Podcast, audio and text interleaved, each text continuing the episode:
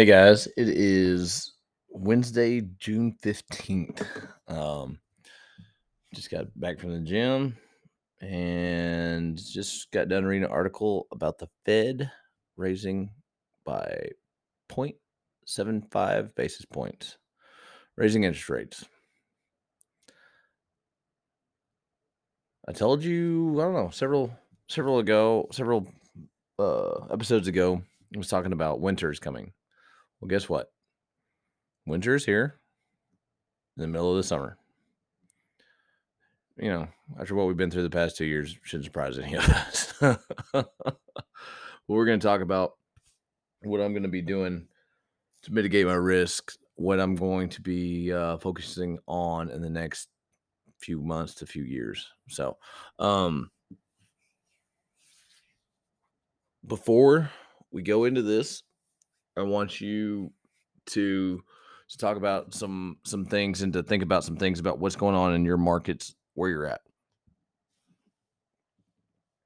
And what we see as a quote unquote slowdown may not be a slowdown when we're talking about overall historical perspective.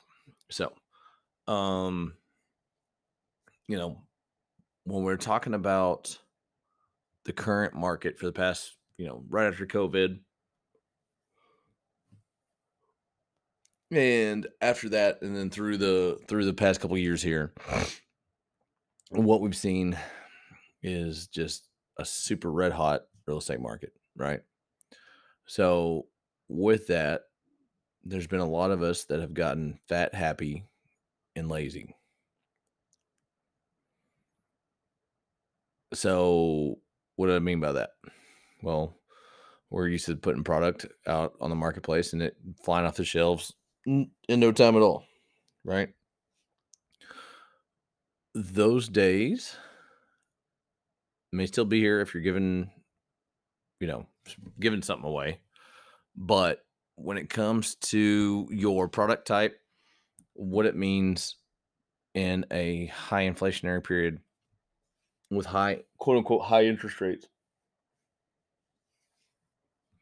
will kind of dictate your success. So, first and foremost, almost everywhere in this country, when you look at like single family real estate, there's about anywhere from a month to a little less than a month of inventory on the market.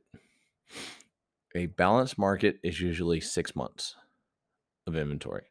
So, like hypothetically, or not hypothetically, what, what kind of an arbitrary number that a lot of people give it is if it are six months or less, it is a seller's market.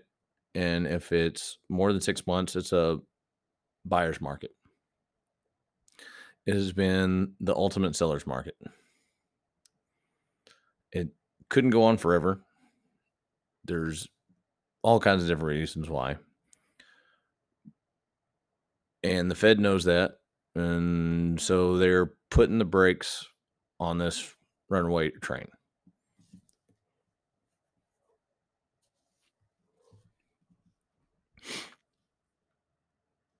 So even though we still have, you know, maybe a month of inventory on the marketplace, um, your the cost of capital has gone up. Because of that, you're just going to see a slowdown you may see, I talked to a lot of smart people in the last few weeks and even months, and then you're going to say, hey, we're going to see a probably a 10% pullback. When you say that, though, you need context. 10% pullback in what? Single family homes, five acre tracks, 100 acre tracks, $5 million places. What, what, what does that mean? So when when you talk about interest and financing and using leverage, you've got to realize that your the cost of money is going to be much different as far as real dollar bills out of your pocket every single month on a $500,000 purchase price compared to a $50,000 purchase mm-hmm. price or $100,000 purchase price. Especially once you get to six, seven, eight hundred thousand dollars. It's a completely different ballgame. So I want you to think about making sure that you buy absolutely correctly and that you're trying to sell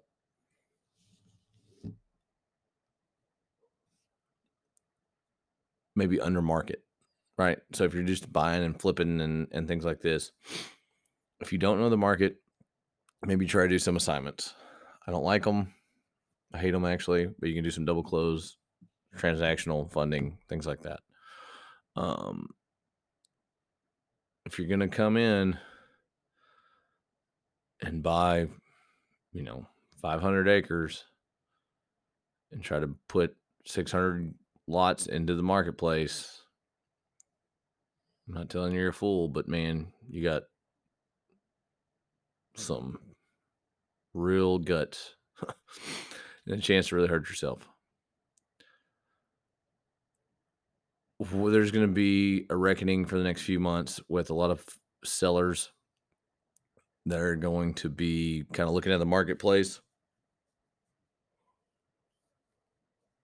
trying to figure out what the heck they're going to do. And the thing is, is they were either too greedy or too slow to sell their land when everything was going on.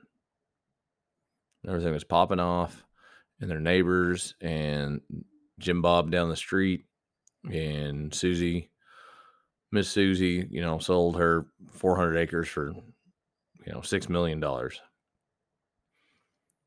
You may only get five, maybe less.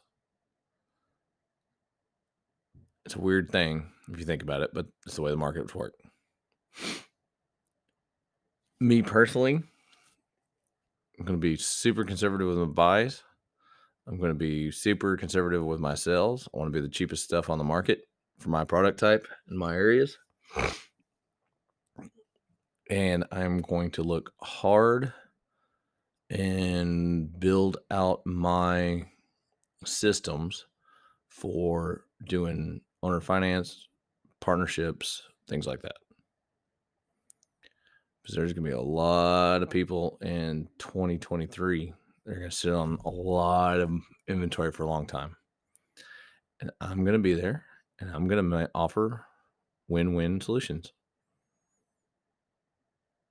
So I personally have been waiting for this for a very long time.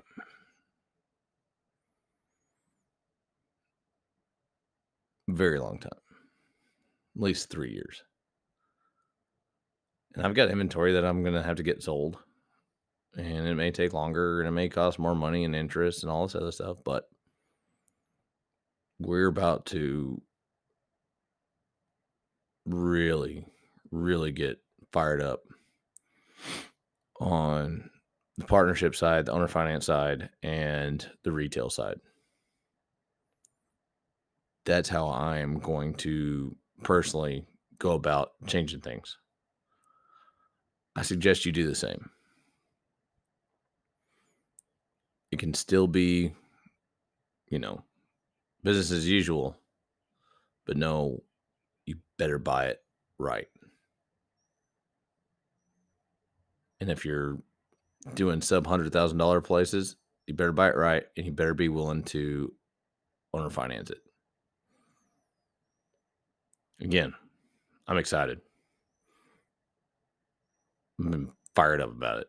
So I hope that y'all are too. I hope that you kind of open up your mind to multiple exit strategies, multiple techniques, things like this. Um, change is always nerve wracking because nobody knows. But don't clam up. Don't shut up. Don't take your foot off the gas. You still got to take risks. There's just got to be calculated ones and don't let one hand of cards or one individual deal let you go broke. Stay late, stay light, stay tight. Good luck.